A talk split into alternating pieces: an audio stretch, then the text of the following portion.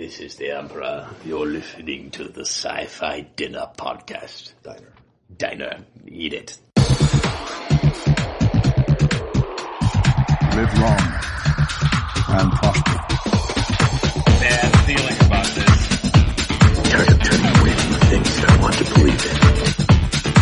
This is going to get pretty interesting. Define interest.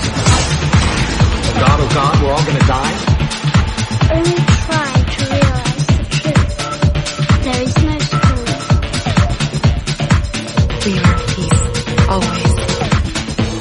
Are listening to your Sci-Fi Diner podcast. And now, from the end of the universe, bringing you the latest in science fiction movies and television shows, here are your hosts. Welcome to the Sci-Fi Diner podcast. This is episode 53 and we have an awesome show for you. Don't we, Miles? That we do. And we have a very good guest here. My name's Scott Herzog And I am Miles P. McLaughlin. and we're your hosts of the Sci-Fi Diner podcast. We have a guest host with us tonight. My name's Tom Dunlap. Uh, wh- wh- I want the flair, the flair of the other one.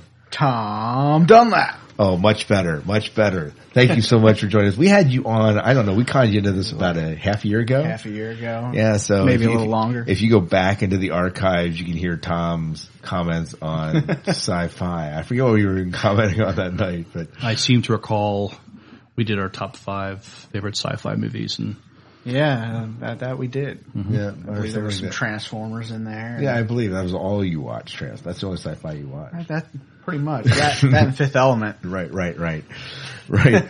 if you want to call in and leave your uh, leave us feedback either on the things that we're saying or, the, or about the shows you're watching, or maybe you have questions about the shows and you want to just just to get our opinion on them, we would love to do that and share with you. You can call us at one 508 4343 If you are out of the country, you can send us an MP3 file at Sci-Fi Diner Podcast at gmail.com. On the menu tonight, Miles, we have a very special interview. that we do. When we were at uh, Farpoint uh, a couple weeks ago, we uh, spoke with uh, Keith R. Uh, DeCandido, and I hope I am pronouncing uh, his last name right. I don't know, but I'm probably butchering the spelling in my show notes, so pay no attention to the show notes. But uh, I know in the interview he did correct me on my pronunciation, so I hope I am pronouncing it right. But he is a um, a writer for uh, the Star Trek uh, novels. very, very fascinating, very eccentric. I love it. It's great. Yeah, he has, a, he has a little eccentric side. But uh, also on the menu tonight, we have Star Wars trivia. There's a carryover from last week. We have no one, no one has risen to the challenge, Miles. Come on, guys. We need to get to Star Wars. Maybe I have to promote the Star Wars trivia. A bit Where more, is your geek cred, folks? I know. Uh, V gets revealing July 13th in Warehouse 13. Ooh, two 13s. It's going to be a great day. Mm-hmm. Optimus Prime and Bumblebee get makeovers. Terminator Salvation, the Machinima series, DVD. Miles is going to talk about that. Miles is running for governor of Florida, if you didn't know. Zombies of Rights 2 and a man with too much time in his hand builds Minas Tirith. That's on our show. We should be able to cover that as quickly as we can. But I believe that interview we had with Keith ran a little bit long, if I recall correctly. But hey, It was a nice conversation. It was a great conversation. Mm-hmm. No, no, no bones about it. Well, just a little bit of show news before we actually give you the trivia again. And, uh, we have, we have, we have some shout outs. That we do, and uh, I uh, on the Trekcast uh, forums when I had posted uh, our interview with Jared Formby, who uh, also co-hosts uh, Trekcast and does his uh, bl- his blog, uh, Hey Star Trek. Um, Hey, Star Trek. uh, some of his couple uh, the the people on the uh, Trekcast forums uh, responded. So just want to give out a shout out to SMXP and to Kalis. Thank you for uh, your kind words about uh, the Sci-Fi Diner podcast and for listening. Cool. And we are going to shore leave. That we are. We are. We're going to shore leave and we are excited about it. They have an excellent lineup. Guys, if you are anywhere on the East Coast, especially like the mid Atlantic, is that what they call it? Are Yeah, in we're- we're- we're in Mid-Atlantic, yep. Mid Atlantic area, you got to get to Shore Leave. The awesome guest lineup. Edward James Olmos is there from Battlestar Galactica. Mm-hmm. Katee Sackhoff, also from BSG and 24 and The Bionic Woman and anything else she's done. Uh, Torri Higginson from Stargate SG-1 and Atlantis. She was Dr. Weir. You never watched Atlantis. I- I didn't did watch Atlantis, You watched it with Yeah. us, so you'll recognize her, right? I actually enjoyed Atlantis quite a bit. Did you watch Battlestar, Tom? no. No Battlestar for you. Kevin Sorbo there. Hercules. Come on. Come on. You are Hercules. No, you you are Xena. Xena. Xena, definitely Xena's Xena. where it's at. Uh, Catherine Hicks, who just happens to be one of the actors that I'm not as familiar with, but she did some Star Trek, She right? was in uh, Star Trek 4, The Voyage Home. yeah, so very good, and also in Heaven and so on. Dominic Keating from Star Trek Enterprise, and also Buffy the Vampire Slayer, and Heroes as Yeah. Will. Um, I forget who Will was. He was the long haired guy that fire fire guy. Was he the fire guy? Who was Will? For which uh, show? Heroes. Yeah, he he was one of these. Ted. um, I was thinking of Ted. uh, when when what's his name? Um, when Peter Petrelli was in Ireland. Um, uh, oh, Dom- that's right. Dominic that's right. Played one of the uh, the Irish guys. Oh, and Bill Dow from Stargate SG-1, Atlantis, and Stargate Universe. Uh, all of those and Kyle XY. So a great lineup, especially if you're a Stargate or Star Trek fan. Something for just about everybody who who, who loves sci-fi. Yeah, yeah, definitely, definitely, definitely. Miles, let's go into our trivia. It is a repeat trivia question from last week because we are going to give them two weeks. Folks, you are missing out on an awesome prize. And, you know, Miles and I would be happy to keep this prize, mind you. But, uh, but we are giving this away. Uh, and Miles, what are we giving them? Tell us. Well, we had the privilege to speak with uh, and interview Sam Witwer, from who plays a Star Killer from Star Wars: The Force Unleashed. Uh, we are asking you, uh, Star Wars fans, uh, who was in charge of bringing down the deflector shield of the second Death Star? Yeah. And the prize is, A autographed picture of uh, Sam Witwer. yeah, as Star Killer. Yes, as a Star Killer. It's a beautiful picture, folks. It, it is a great picture, and no one has kind of picked up the. Uh, we, we gotta. I'm gonna have to post on Twitter a bit more and uh, poke around and say, "Come on, guys, prove yourself, prove yourselves." Prove your geek cred. Yeah. So, anyways, check it out. It is an excellent. It, it is excellent. I don't know what it's say. And if you want to hear the interview with uh, Star Killer Sam Witwer, we did. It's in. Tune back to episode uh, 52, and uh, you can hear the interview there. Excellent interview again. That was good to listen to again and hear hear what he said. Uh, in fact, I'm going to put the bumper of the show is going to be him as Palpatine. I think. Excellent. Because it was great. It was great. the Sci-Fi Diner Podcast. You can call in with your answers to that tree at 1-888-508-4343. Also, you can email them in as an audio file or just as a text file. It doesn't matter. Uh, to, uh, I was going to say Stargate Atlantis. The Sci-Fi Diner Podcast at gmail.com. You can send it to Stargate Atlantis. It won't get here though. But they, and, uh, that's kind of where we're at with, uh, trivia. So come on, folks. Uh, let's uh, let's see Come what you got. Prove yourselves. Prove, prove you're the geek you say you are. Yes. Okay, uh, we're gonna head, before we head into our news, we're gonna hear a promo from our friends at DVD Geeks. Uh, we gotta have Televix on again, that's just it. Well, she was on episode 50, I guess it wasn't that long ago. It seems like a long time ago. though. It is, but uh, it's always a good show with uh, with Mary on. So yeah, we we'll have to get get her back. And it's a good show with Tom on. Oh yeah, you know. But Tom, I'm gonna just tell you right now, you're no Mary. She's a lot prettier. Yep, absolutely. No goatee. no, Mary does not have a goatee. Thankfully. Very thankful. All right. Anyways, uh, here's the DVD Geeks, DVD Geeks promo, and uh, if you get a chance, check out the show. It's the DVD Geeks. Real fans with real opinions. Every Monday from 7 to 8 p.m. Central on FearlessRadio.com. FearlessRadio.com. Remember, scene selection is not a special feature. The DVD Geeks on FearlessRadio.com. For more information, point your web browser to DVDGeeks.tv.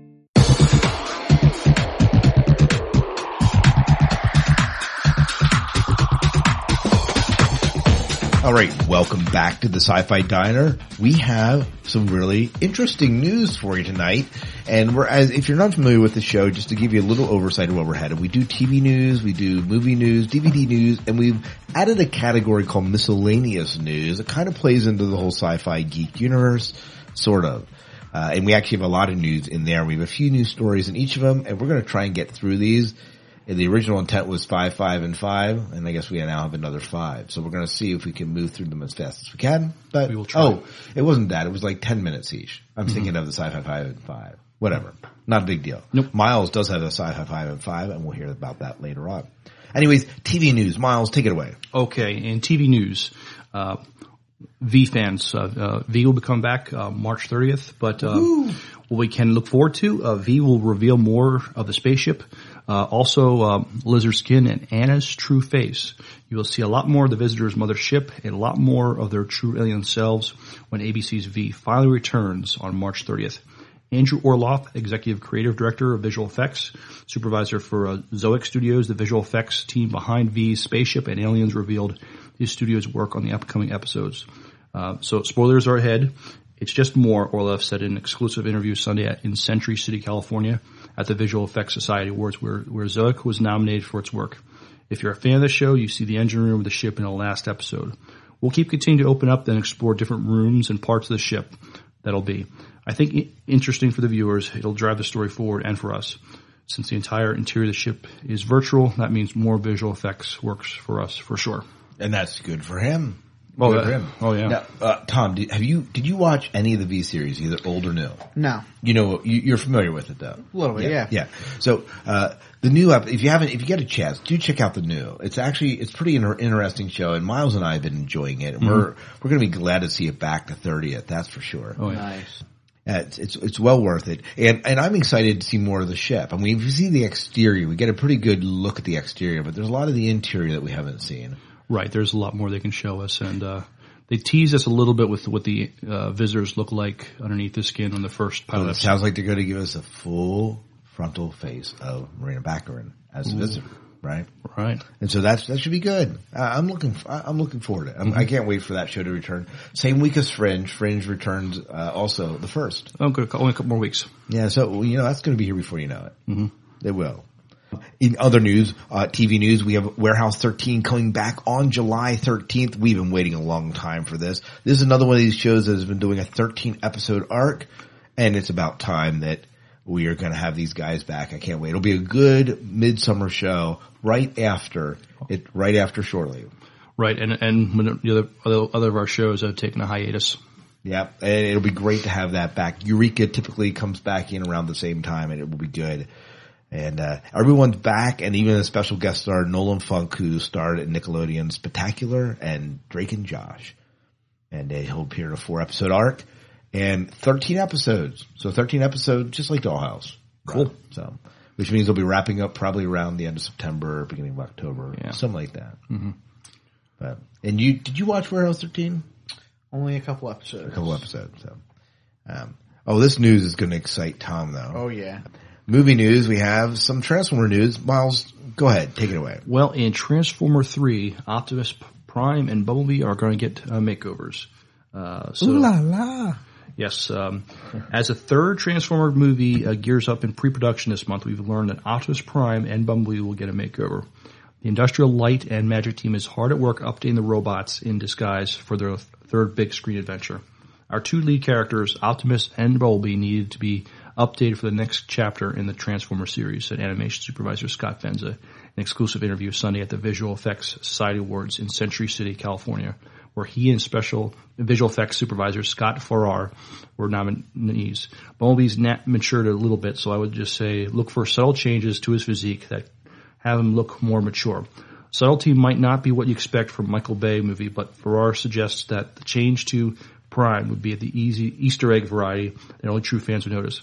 Prime will have little tiny things that maybe the average viewer isn't going to notice, but probably the fanboys will, for our set. You actually will run into pieces that are maybe always in the way, and would be nice for the part wasn't there. Maybe you make a shift in the shoulder, in the chest, or what, or what have you. So it might be uh, proportioning, but it also might be for usability. So the animator's task would be easier too.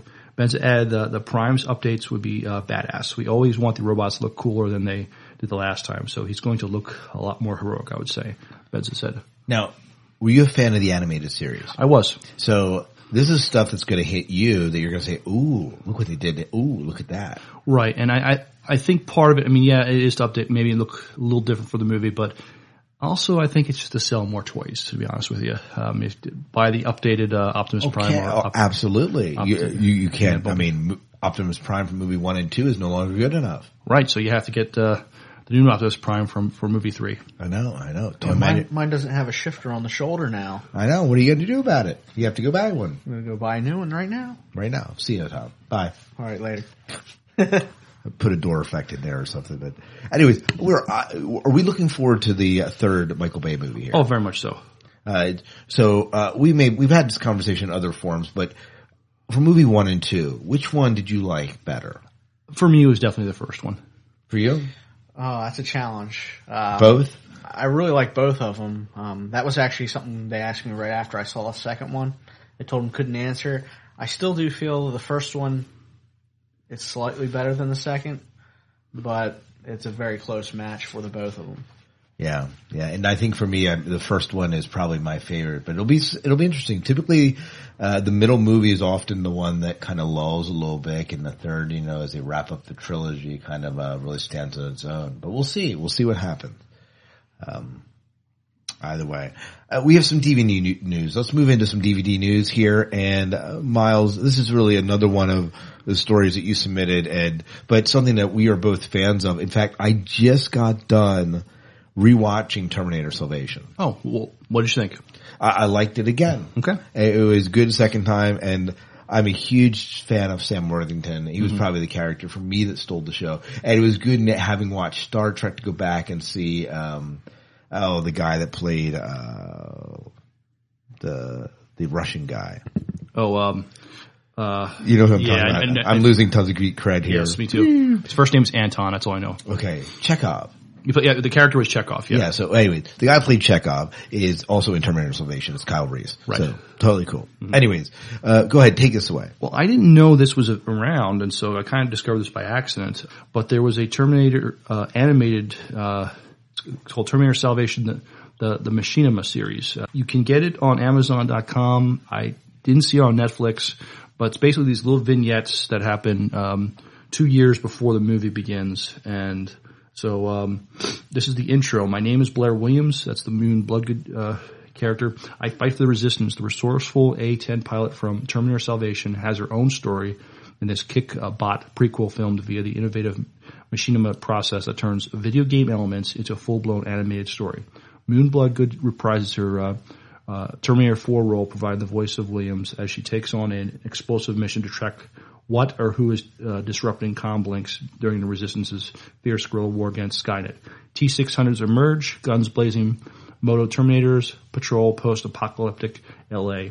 Aerostats ho- hover, hunter killers rain death, Machinima delivers action and style in a big way. Reboot the future with Terminator Salvation, the Machinima series. So uh, it's uh, very nice. Sounds very good. Now, excuse me, uh, Blair Williams is the lady that had cancer in the very beginning. Is this right?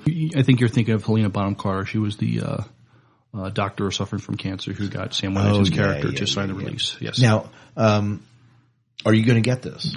I'm going to try, yeah, either to rent it. I want to see it. It looks good. Well, I'm going to tell you, if you buy it, it's only six bucks. Mm-hmm. It's, it's it's very inexpensive on Right. Amazon, so it's almost worth purchasing it for that price. You just want to borrow it from me when I get it. Exactly, it's true. I'm going to borrow it. I'm going to burn it and steal it and upload it to Bit. I'm just kidding. I Won't see. LimeWire, here I come. Uh, be, be- ooh, did you hear that clap? Uh, before we get on, uh, before we move out of our news, we have some miscellaneous news that we have to uh, talk about. This is yours, Tom. Um, yeah, I saw this and I, I- it really intrigued me. You know, um, self-descript vampire to run for uh, governor of Florida looks a lot like you, Miles. Um, If I had uh, not cut my hair um, um, 13 years ago, this, could what, be- this is what I might look like. It could be a wig. It could be. We're gonna put a. We're gonna throw a photo up in the show notes, and it does look a little bit like Miles, uh, a vampire running for Florida. Uh, this story. Wasn't there a politician who campaigned under the slogan "Morning America"? Well, it turns out there's at least one politician for whom morning's not such a good thing because gubernatorial candidate Jonathan Sharkley is a vampire. Really? Sharkley is a self-described, prescribed, I was going to say, self-described vampire who previously announced plans to run for governor of Minnesota on the Vampires, Witches, and Pagans ticket and has called off that campaign, even though Minnesota seems like a state suited to eclectic candidates. After all, it sent a former president, sent a former professional wrestler to the state house, didn't it? But Minnesota's loss will be Florida's game because Sharkley now has set his political sights on the Sunshine State, according to City Pages. yeah, Interesting. I, I feel Jesse Ventura was a little, you know, I don't know. You have Terminator running, you know, know California. California, you got, you you know. A Pro pro wrestler. wrestler running, you know, Who was governor of Minnesota. right? I mean, and so He did a good job, you know, personally, I think. Yeah, Yeah, we well- won't go political. right, right. Anyways, So whatever. Why should it be unusual? a Vampire wants to run for governor. I know, I know. Um, and uh, another piece of miscellaneous news here: a guy spends three years building Minas Tirith out of four hundred and twenty thousand matches, and uh, What was this guy like smoking crack or? I don't know the guy. Hey, we think that he was probably laid off. I don't. I don't know. I don't know. I mean, four hundred and twenty thousand matches. Now, uh, this is. Uh, can you imagine the painstaking work that is? Right, strike anywhere, you know, accidentally brush it. wrong whoops. There goes your hole. Uh, seriously. Well, it's it's an impressive sculpture, though. You got to admit. Yeah, well, we'll throw a picture up in the show notes for that. It is an impressive. If you have like, uh, if you if you download the AAC feed for your iPod, you can actually see the picture. I'll embed it into the uh, show here. Uh, but this guy, uh, Acton, who's been supplying Ripley's Believe It or Not for with such models since 1994, almost three years to complete this particular model, which contained hundreds of city buildings and is topped with the Citadel, the Tree of Gondor, and the White Tower of Ecthelion. So it's uh, it's uh, it's pretty impressive. It really is. And this guy obviously we're, we're kind of joking here, but this guy this guy obviously does this on a semi-professional basis. It sounds like he's like a submitting lot stuff. of really fine detail. I Yeah, mean, well, it is. It's it's incredible detail when you look at it. So very nice, very nice, nicely done. Mm-hmm. Kudos to him. Miles, you want to take away this uh, next Yes. story? In other miscellaneous news, awesome alien sculpted from 1,200 pounds of motorcycled steel. And um, this, is, this is impressive. Uh, uh, three artists, uh, 4,000 pieces of steel, 1,200 pounds of parts recycled from a Yamaha motorcycle. Uh, one scary as hell, eight foot tall alien queen. And uh, their asking price is $6,000. Yeah, and uh, this is, is great. These guys are from robosteel.com. You can check it out. We'll again put a picture in the show notes, but it's pretty awesome what they did for motorcycle pod. parts. So we get, we get some artistic news in there. Yeah, absolutely, absolutely. And uh, Tom, why don't you take away this next story? Zombies have First Amendment rights to say, oh, zombies have First Amendment rights too, says U.S. court. Yeah. Ay, ay, ay. I know. Uh, who knew that zombies were being persecuted? But thanks to an appeals court in Minneapolis, no more, no more. Free the zombie. Free the vampire. I don't know. Uh, No. The story is actually kind of uh, uh, mildly amusing. The group of zombies, okay, not actual zombies, but rather several costume protesters have been given an okay to proceed with their lawsuit against the police who arrested them for disorderly conduct. Uh, at the time of their arrest, 2006, the plaintiffs lurched stiff-leggedly through a mall, urging shoppers to get your brains here and brain clean up in aisle five while wearing white face powder, fake blood, and black circles under their eyes. They were also carrying audio equipment, including loudspeakers and wireless phone handsets, which P- with police had decided to describe as simulated weapons of mass destruction. That's a great story. It is. Uh, that, it's the last line that really makes it. Audio equipment, weapons of mass destruction. Well, it, it could be. Yeah, it, it, it definitely could be.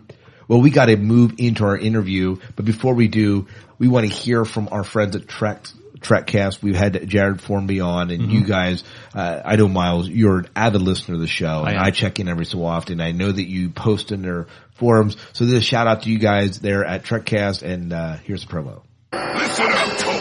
You know, see, it's like, hey, I still got a little Star Trek in me. I'm built on mid 21st century civilian clothing. Ah, Well, next time you see a guy that looks like Wolverine, poke me. Cocktail highball and cocktail. Eyeballs, cocktail. Oh god, this is getting bad. You're listening to TrekCast, the Star Trek podcast. www.trekcast.com. Listen to Trekcast. It'll save your virtual life.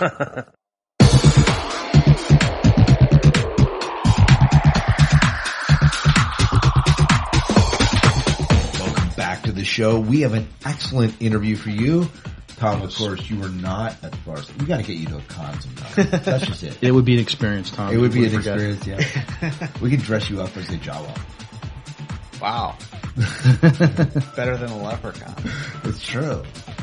Although they're magically delicious. Oh, it's,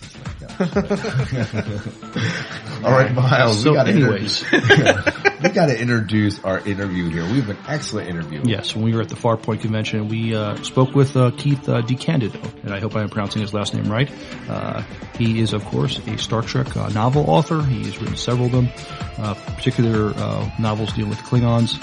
He's also written many comic books, uh, particularly right now the, the Farscape series, I believe, also for Buffy, and uh, also he has written some, you know, um, movies that went straight to novel. Um, I'm thinking of he, all, he wrote the um, uh, Serenity uh, novel. For, He did. He yes. did, and he also did. If I'm, cor- I believe I'm correct in this. He did uh, the tie-in, like a video game tie-ins to like World of Warcraft, That's and true. Starcraft. So you're going to hear him talk about all that. We're going to talk about the, that in the interview, and Mhm. so let's not hold it up. Let's give him the interview. Let's hear from Keith.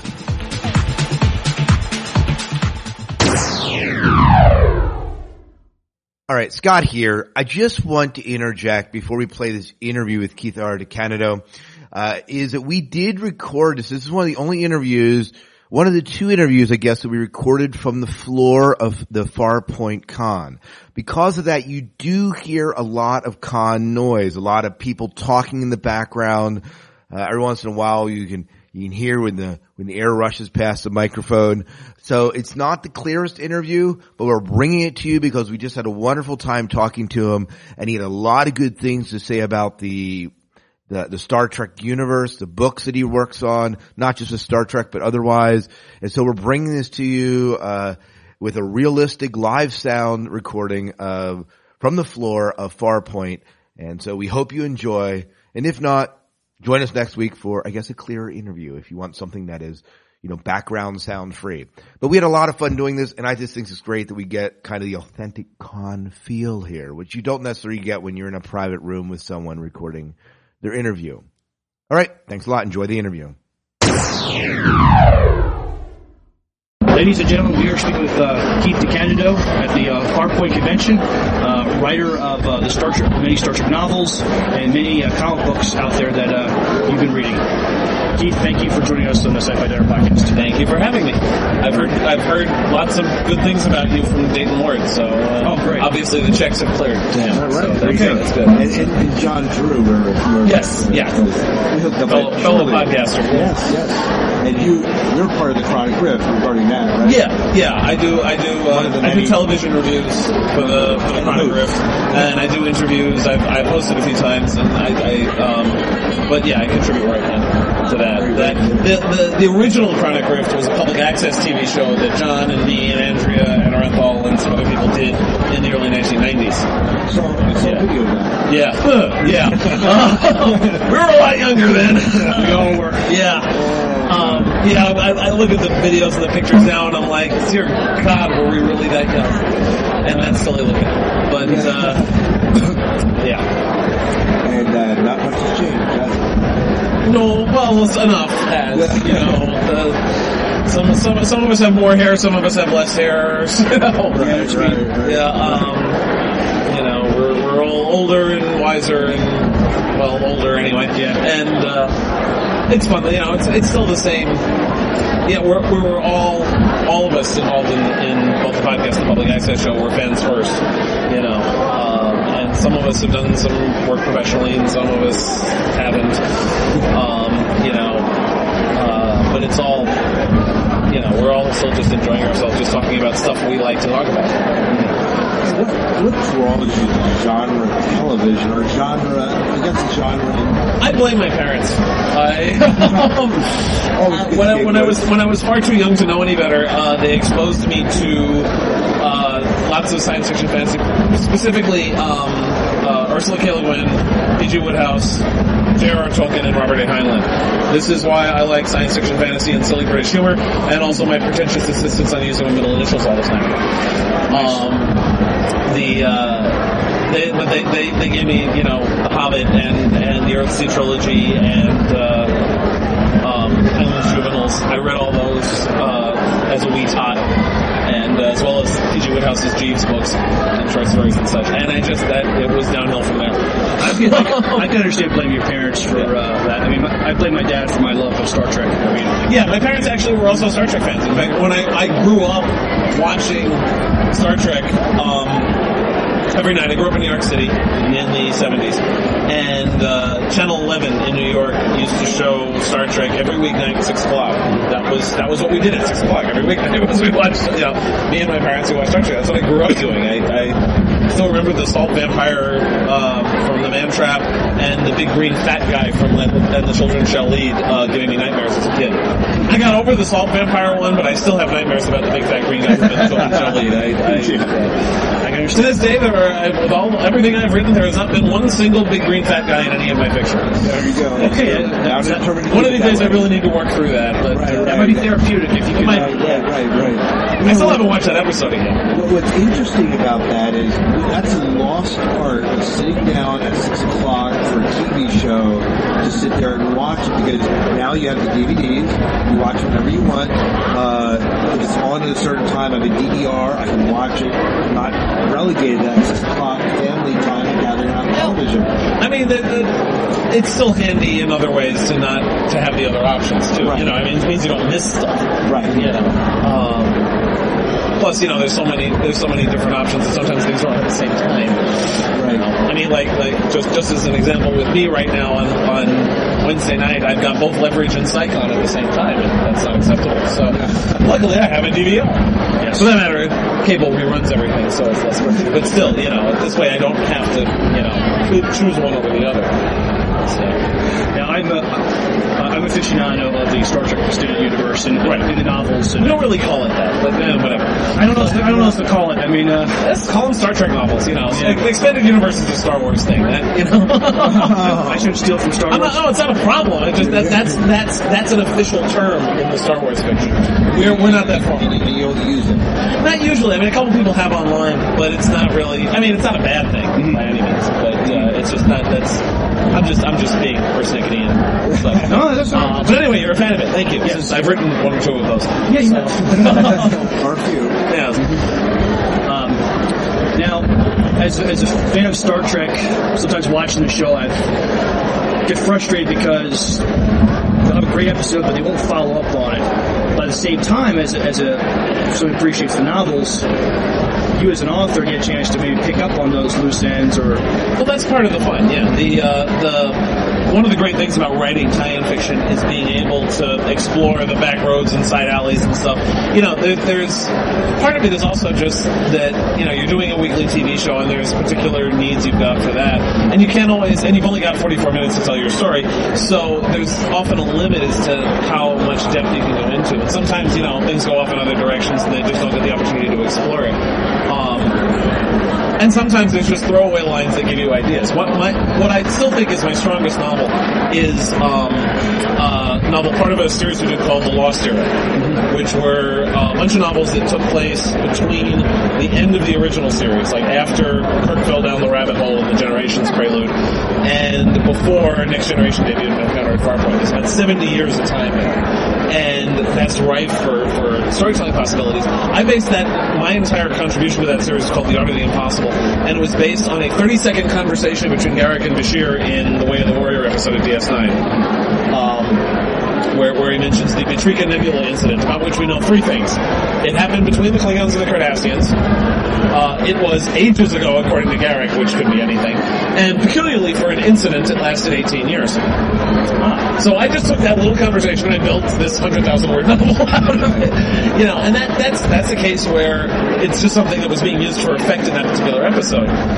But it gave me, you know, something to work with to create this big epic political novel out of that could never really be done on screen, partly because of when it took place. Sure. Because most of the, you know, the, the, the, the 24th century actors were all too old to play those roles now, and you know it's even too old for the 23rd century actors for the most part. So you know, the, uh, so it, it's uh, and you got to deal with uh, Colonel Worf's uh, yeah, his his life and yeah, who's who's who was, who was supposed to be Worf's grandfather. They never actually explicitly said that on screen, but you know, it's played by Michael Dorn, and what the hell, and he had the same name, so he's probably a relative. Probably. Uh, and uh, so yeah, I got to flesh him out a little bit, and also uh, actually get to see Worf's father and Worf's uh, family. Um, and uh, so that was that was a lot of fun to write. And I, I- think I still think it's my strongest book out of all. But just in general, from, from what you were asking, you know, yeah, sometimes they just don't follow up on things, or also because writing there's such turnover on writing staffs on any TV show. You know, what one writer is interested in pursuing, the next set of writers will be less interested in doing, or they'll go in another direction, or they just, or the character will get written out. You know, but the, the advantage of the tie-in fiction is you can you can deal with that stuff and, and fill in those. Well, and in a lot of ways, you were, you were maybe, not to belabor this, but you were mentioning how Star Trek has expanded universe. Tie-in fiction really works well for Star Trek because a lot of the novels are based off of events that occurred or that are mentioned in there where when you deal with the expanded universe, these are novels that take the story and just take it way beyond that. It's Well, Star Trek also has such a huge history at this point behind it. Um, you know, there's there's there's three you know there's three different time periods really being dealt with uh, over the course of, of um, all the different the, the five TV shows and the ten movies. Um, plus, now you've got another timeline floating into it just to complicate matters. But but even just in the mainline Star Trek timeline, um, there are there's a lot of history there to play with. Um, and uh, you know, sometimes you can try and work in as much of it as possible too. I mean, the the, the Destiny trilogy that Dave Mack wrote, I did the first follow up to. That was that was something that was specifically designed to incorporate as much of the 24th century as well as the Enterprise era into one massive storyline. You know, and you can do that because Star Trek has enough history at this point that it can. You know, just just what's been established on the screen, it's got enough history. Plus, you know, the long history of, of of tie-ins and, and comic books and novels and such. That's the other thing is as the longer a tie-in series goes on, the more it can do in a lot of ways. Um, when at this point, you know, pretty much anything goes in the Star Trek fiction. That's also true of the Star Wars fiction. Other tie-ins are more restrictive when they're first, excuse me, when they're first starting out because they haven't had a chance to really like seed the ground for their success. You know, at this point, the readers of the Star Trek fiction know what you know. They're ready to go along for the ride. Um, you know, it's it's been there have been Star Trek novels published. You know, since the the show was on the air. There was uh, the first Star Trek novel uh, was published when the, when the show was still running. It was a kids book called Mission to Horatius, and then in the and then in the 70s there were the James Blish adaptations. There were the Bantam novels all throughout the 70s, and then Pocket took over in 81. So you know, it's it's. Uh, with that, that, that gives you more freedom. Just that something being that well established. A newer tie-in line is going to have more restrictions initially, uh, and then as, as as the readers get comfortable, then you can you know go further. And I've noticed that since there's probably not going to be any more film version, TV version of, anything in the Prime universe anytime soon. Yeah. Oh, certainly not anytime soon. No, right now, right now, the Abrams stuff is pretty much what's current on screen. Um, the, the, the, the, the, in the books, we're, being, we're seeing more, well, original original character can get killed off. Yeah. Um, people get promoted. Uh, romantic relationships between characters are happening now. Um, in, your, in your next work, are you going to be doing any kind of? Uh, now you have a little more freedom to kind of tweak that kind of stuff. I don't have anything specifically planned right now. Most of my energy is being dedicated. I'm not uh, is being dedicated to the Farscape comics that I'm writing, and uh, some other stuff I'm doing that's, that's not Star Trek related at the moment. Uh, probably that's just the way my career has gone at this point. You know, I've done quite a bit with that. You know, I did I did one of the the post Nemesis next gen novels, um, getting to introduce some new cast members and doing what I, what I view as sort of the ultimate Q story. Um, and uh, and, I, and I, I was in, I was involved with, with two uh, of the original series, the Corps of Engineers uh, and the Klingon Empire uh, series, neither of which uh, has continued, unfortunately. Uh, the, the Corps of Engineers are still coming out. That, that, that was an ebook original series. Those have all come out uh, in ebook form. They're still coming out in print form. In fact, the next two are coming out this summer. So, uh, so, but it's a lot of fun, and, and particularly with the Corps of Engineers, we did 76 uh, ebooks altogether, um, uh, and it was great. It was it was uh, 74 ebooks rather, and we had so much fun with that. We uh, we did we did a lot of really good things. Uh, we just developed the story. It was it was the, the ebooks were a little shorter than a novel. They're about novella length, so like 15 15,000 to 20,000, 25,000 words, a little longer. And that, you could do a more in-depth story than you do in a short story, but you don't have quite the you don't need the full novel. It was it was a, it was much more analogous to a TV series than a novel or a short story usually can be. So you know we were doing a new one every month, and you know we had character arcs that we're going through. The stories themselves were generally standalone plot wise, but we were moving the characters along throughout it and really getting to develop some of them. And you know working with a bunch of different writers. I was I was the editor in charge of that series, and and it was a lot of fun. And you can see that as as you go through each story. Um, you know, and we were killing people off, we were carrying people off, we were we were transferring people off. You know, uh, and, and and a lot of it a lot of it happened very organically. You know. Um, as, as, as the series went along, and sometimes the characters just sort of took over.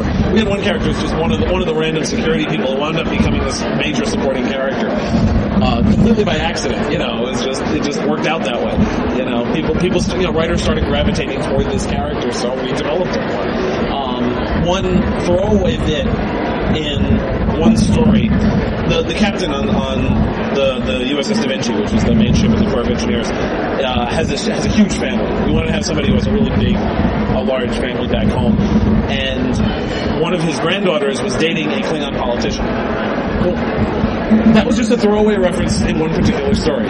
It wasn't meant to be anything more than that. It was just sort of a little background thing that added a little color to it. We ran with it. um, and eventually led to one story called Creative Couplings in which we chronicled the first ever Klingon Jewish wedding. and uh, it was great. You know, we had uh, we had so, uh, Glenn Hauman and Aaron Rosenberg wrote that, and they did a wonderful job. Um, the two ceremonies are actually frighteningly compatible. and, um, or you made them that way at least. No, no, it, it, it wasn't. It wasn't as hard as you might think. But uh, but you know, and that was just born of one person doing something, somebody else saying, okay, well, let's build on that. And do, you know, it was it was a really great experience, both as an editor and as a writer. You have a chance to write uh, novels for the new Star Trek timeline. No, and in fact, the novels that were written were postponed indefinitely, so I don't know if there's going to be any more opportunities there or not. There were supposed to be four novels that came out in the summer of, of 2010, but they were they were uh, postponed. Uh, Even I don't. for one of those. Yeah. correct. I remember, I remember you saying, "Oh, it's a definite hold." Yeah, yeah. There were four of them. They were written. They were paid for. So the writers all got paid, which is good. Um, but because that's important. But uh, no, I, I don't I don't know what's going to happen there. So I you know if if they decide to do more, the first thing they're going to do is publish the four that they've commissioned, presumably. Uh, so I don't have any plans to do anything with that.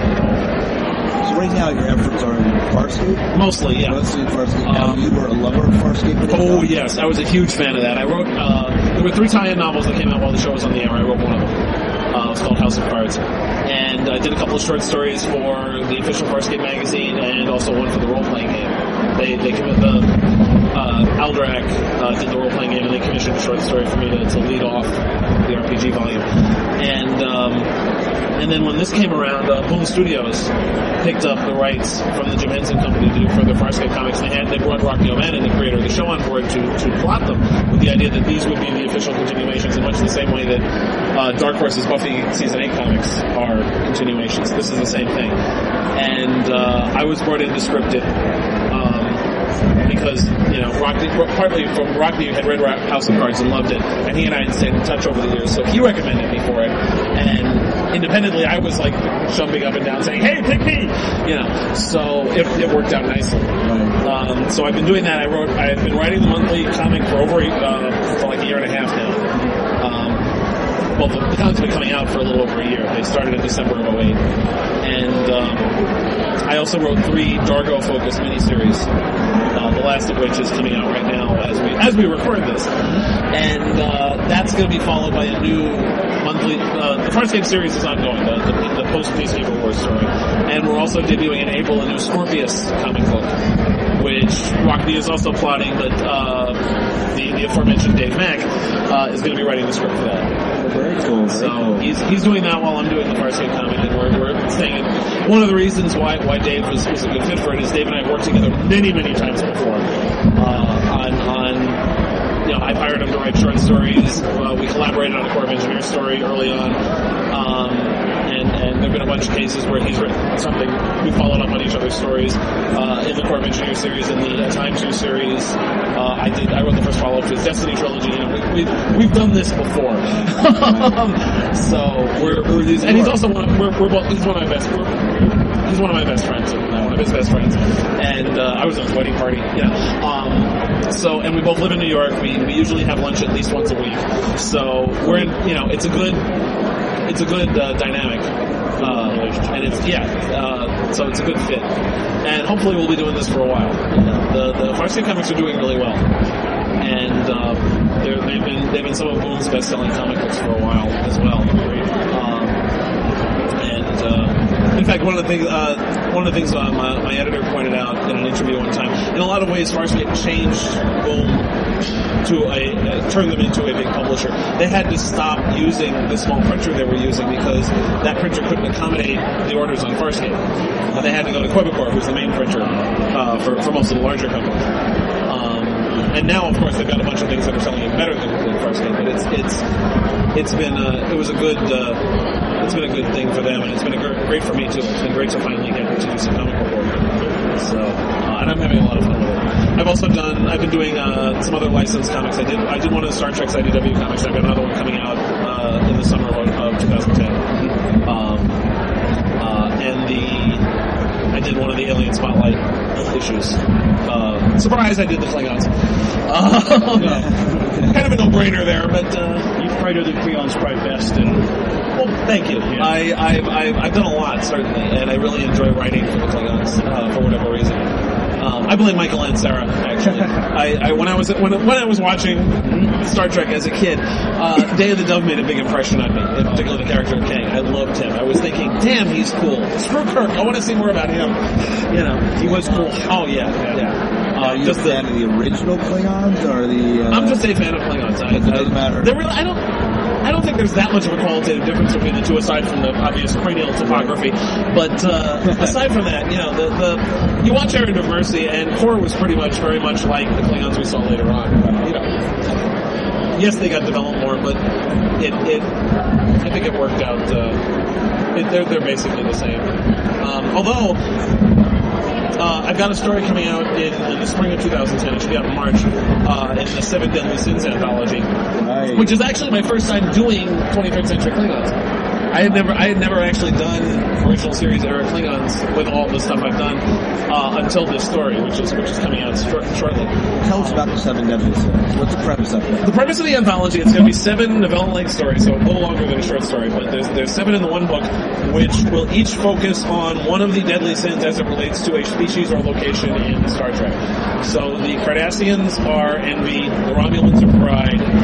Um, the Ferengi are greed. That was a no-brainer. Yeah. Um, um, the Mirror Universe is lust. Um, the Pakleds are sloth. Uh, the Borg are gluttony, and then the Klingons are uh, anger. That makes sense. Yeah. Everyone, yeah. everyone of them. Yeah. Um, the best title in the book is the Pakled story, which is written by Greg Cox. It's called Work is Hard. um, oh, it's great. Yeah. And um, uh, Greg's doing that. I'm doing the Klingons. James Swallow, who wrote uh, the first Nur book, uh, is doing the Cardassians. Uh, Dayton Ward, Kevin Dilmore are doing the Romulans. And um, I believe theirs is also a 23rd century story. Um, uh, Britta Dennison is doing the Mirror Universe. And uh, David McIntee is doing the Ferengi, and this this one I'm really looking forward to because it's a sequel. I did a Ferengi story in the World of Deep Space Nine series, uh, and David is doing a sequel to it, to my Ferengi story, and the title of it is Reservoir Ferengi. That's how we sold it to, to the editor initially when, when it was when we were first putting it together, just with those two words, and he sold the story. So uh, I'm looking forward to that, especially because I had a lot of fun with that Ferengi story. So I'm looking forward. And, and Dave, David has a particularly warped sense of humor. David's done a lot of Doctor Who fiction. Um, he, he did a short story in the Sky's the Limit anthology, the Next Generation 20th uh, anniversary anthology that came out in 07. And um, he uh, and it was really good. A story that focused on Data's cat Spot. So uh, I remember that one. Yeah, yeah, that was, and he's he's doing the Ferengi story, so that that, that should be. So. Very cool. Um, well, uh, what other tie-in work have you done? You've done others. A lot, yes. I've done um, World of Warcraft, StarCraft, Supernatural. In fact, I've got a, a new Supernatural novel that's just coming out uh, called Heart of the Dragon. Okay, great. Um, that's my third Supernatural novel. I also did one called Nevermore in 07 and uh, Bone Key in 08. Do you watch Supernatural? Oh, very much so. Yes, it's it's. Uh, I really enjoy the show a lot, um, and, and it's been it's been fun sort of following along. Especially what's especially nice is because I've been writing the novels, uh, I've been getting the scripts ahead of time. Oh, really? So, um, which which was very handy because the the it wasn't so much an issue with the previous two, but with the the first two books that came out, I wrote two of them. Jeff Mariotte wrote the second. They were basically standalone adventures, you know, Monster of the Week stuff with Sam and Dean. With the next three novels that are coming out, mine, one by uh, Joe Schreiber, and one by Rebecca Dessertine and David Reed, they want to tie it in a little more closely to what's been going on in the series. So they've been keeping us very much in the loop as to what's going on and wanting us to, to uh, be consistent with it. So, um, so I got to, to see the scripts. Uh, before they were before the episodes were released, which was handy, you know, meant I could keep up. Um, and it's worked out uh, pretty well. It uh, and it's nice to get that, that inside view of it. Um, and and and it's good to get that, that. You don't always get that level of cooperation from the studio. Uh, like for example, I wrote a, an Andromeda novel in 2003 based on the Kevin Sorbo series, and Tribune was like pretty much rubber stamping everything. They gave me videotapes of the episodes to catch up on that, that existed, but there wasn't much beyond that. You know, they were they were they were very hands off with it, which can be handy sometimes. I mean, you know, uh, but it's it's getting like I said, getting that level of participation from the studio that we're getting with Supernatural is a lot more helpful, I think, and, and it makes the book stronger. Yeah, I would I would see it. See it allows it to tie in a little more closely to what's going on on screen. So, um, I've done. Uh, I have a StarCraft manga that just came out, and I also did a StarCraft novel in 06. Um, the Ghost Academy is the manga that was recently released. and It's been getting really good reviews. I'm very happy with Like it. StarCraft? Yeah. And uh, Yeah, number two. huh? Number two out yet? No, not yet. Uh, and I didn't write that one. They're going with different writers for each for each volume. But uh, I mean, I meant StarCraft two. Oh, the game. No, that's not out yet. Um, it should be released this year. I think this year. Yeah, Blizzard take some time. That's good. Yeah, yeah. In fact, my StarCraft novel was a prequel to the StarCraft Ghost game that never happened. right. Yeah. right. Yes. Yeah. So, uh, and I did a World of Warcraft novel. I've done uh, CSI New York. Um, uh, I mentioned Buffy. Um, I did a couple Buffy novels uh, a few years ago, and uh, Farscape. Novelization for uh, Serenity. The novel, yes, I've done a bunch of movie novelizations. That's Serenity, right. Yeah, I all three saw Resident your Evil mug. films. I saw your mug in that. Uh, what was that fan one they did? Oh, the, the documentary on the, Yeah, on the Impossible. yeah, yes, yeah. that is my one and only IMDb credit. is done the Impossible. Yes, no, they interviewed me at uh, Dragon Con in 05. and uh, yeah, that was that was fun. Though, the, they, I, I was actually I had done a previous interview with them at, at San Diego Comic Con earlier in the year, and then we did a new one at Dragon Con, which after the movie had come out. So, uh, or right, no, actually, no, the movie hadn't come out at that point, but it was closer. And that was a more because the, the Comic Con interview was like on the on the floor of the convention center. Sweat is plastering my hair to my face. I look like shit. It was just. It, it, I was so glad they did a new one that was in a room. You know? I was sitting in a chair. It was quiet. I calm, and it was much much better interview. But I was I was you know. I was I was uh, in touch with those guys throughout the entire making of that film, and it was it was great. It was Great commentary. Yeah, yeah, it was. I, I, I'm, I was glad I got to be a part of that. I enjoyed. I enjoyed. Uh, And writing the novelization was fun. Although that was that was one of those classic stories. Writing movie novelizations is just a ridiculous way to make a living because you've got no time to work, um, and that's another case where the level of cooperation you get from the studio varies wildly from project to project. I novelized one movie, a horror film called Darkness Falls. They were great. They gave me all sorts of stuff. They were they were keeping me in the loop. Whenever they gave me whole backstory. When they changed the ending, they invited my editor and me into their New York office to show us the new ending so I could get it right in the book. Um, this is a direct contrast to, for example, Resident Evil Apocalypse, where I found out that they changed the ending when I saw the movie in theaters because they did not bother to inform us of this. So the ending of the yeah. Well, you know, it's, a, it's, it's the level of interest and whether or not you know they have the time or the inclination.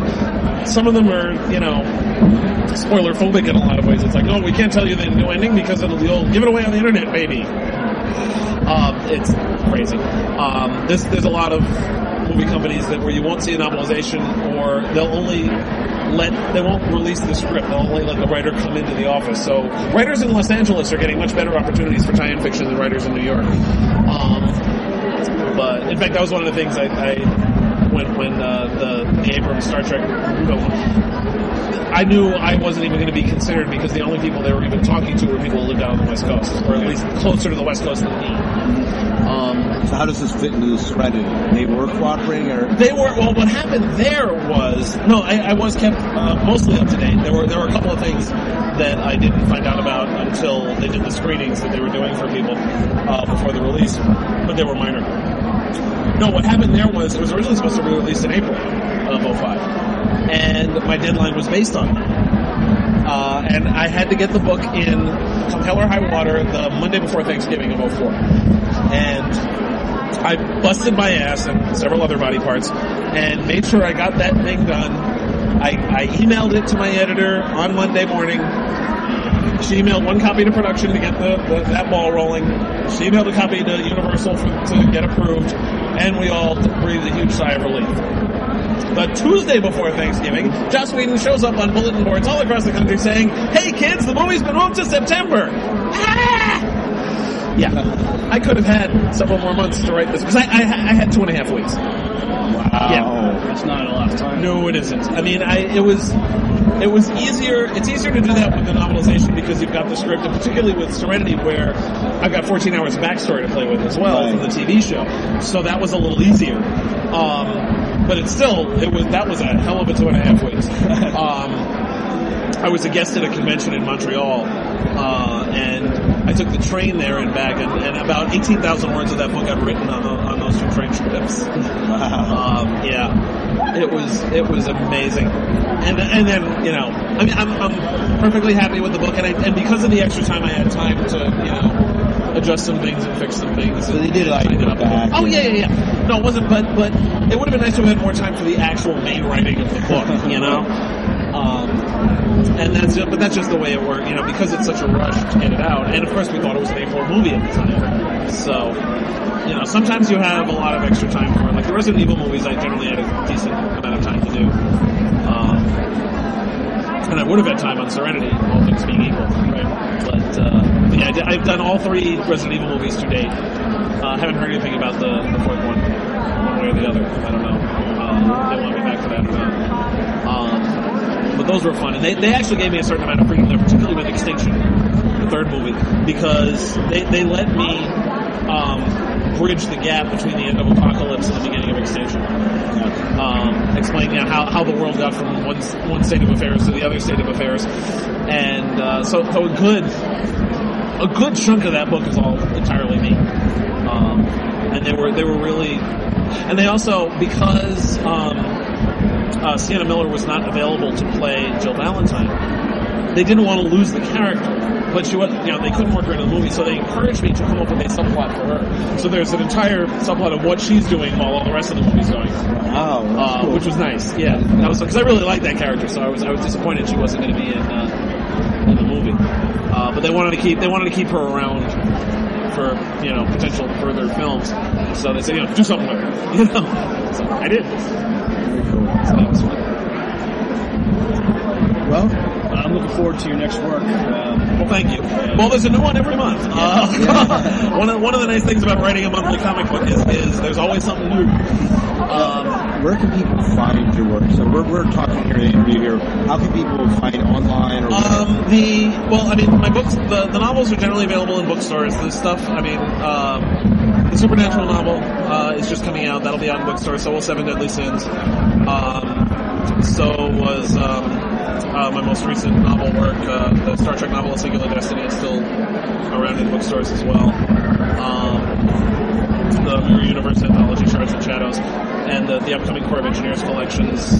Those will all be out in like you know regular old bookstores as well as online book dealers. Um, and uh, comic books are available at your local comic shop, the individual uh, monthly comic books, and they're also available from. There's a bunch of subscription services, including uh, Things from Another World. Um, and the Farscape comics also there's a fan group called Farscape Canada, and they've been making the comics available to people who don't have their, don't have comic shops nearby. Right. Um, the, each the way we're doing it is we're telling these stories in four issue arcs, and each arc is collected into a single volume. So those volumes are available in comic stores and in bookstores. Those are getting good bookstore distribution. Good. So uh, and also again through the online book dealers as well.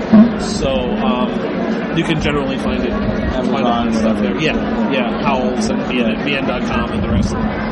So. Uh, Uh, and where can they find out stuff about you? uh, I have a desperately in need of updating website at decandido.net, which has some stuff on it, but So if you're a web designer and you're to this, contact him. well, it's a question of time. Um, but mostly what I, what I do update fairly regularly is my blog, which is on LiveJournal at kradical, K-R-A-D-I-C-A-L dot livejournal.com. Um, and you can also get at that from my, my, my, my homepage. Go to decandido.net, it has access to my blog and also on Facebook. Uh, under my name on Facebook. So you can find me in, you can find me in both places and I'm you know, I do I do updates there pretty regularly, you know, both the blog and Facebook with what's going on in my life. So I track my projects. And I mention when things are coming out and. Let me get Chronic Rift on your. Yes, also, uh, uh, chronicrift.com, uh, has updates on that podcast. And, uh, like I said, I do, usually, every, I, I definitely do a TV review every month, uh, for the in-review episodes. And I've got coming up, uh, interviews with Laura Anne Gilman, uh, the author of the Retriever series and, and Flesh and Fire, uh, Vineart War series. And also, uh, I've got an interview coming up with the comics writer. So, uh, so I'm busy. And I've got a bunch of stuff in the pipeline that's way too soon to talk about. Oh, actually, one other really bizarre thing that has nothing to do with science fiction at all, but I'm really proud of it, is uh, an article I did for um, the Maple Street Press Yankees Annual. Um, it's uh, every year Maple Street Press puts out an annual for each of the 20 of the 30 baseball teams, and uh, I've been a Yankee fan since I was a little kid. Um, in fact, I've been a fan of the Yankees for as long as I've been a fan of Star Trek, and um, I got to write an article which which was basically ranking the 10 Yankee teams of the previous decade and how they how they rank in relation to each other and why, and that was a lot of fun to do. So that'll that's out that'll be out right around when spring training starts in March. And I got a short story that I hope will come out. Um, it's been delayed. Uh, a Zorro anthology called More Tales of Zorro. Moonstone Books did a, a Zorro anthology that came out a couple years ago that had a bunch of really cool people: Peter David, Greg Cox, AC Crispin, um, and some others doing short stories for it. They commissioned a second anthology with a completely different roster of people. Uh, Timothy Zahn, uh, Alan Dean Foster, me, Rachel Gardner, some other people who were, who doing stories for it, and um, and Steve Resnick Tim, and that'll be I don't know when that's coming out, but I did a story for that that I'm really proud of. So that was fun. Yeah, Zorro. Yeah. So, so and other stuff that I hope I get to talk about soon. All right. That you can't talk about now. No, I can't yet. They're not they're not done deals yet. So I. All right. Well, thank you so much for coming on the Sunshine Diner. about problem. Happy to- happy to do it. Yeah, and, uh, you know, so yeah, you'll be at Shore Leave this year? Yes, I'm always at Shore Leave. Yep. Well, Yes. we'll be there too. We'll see you then. Okay.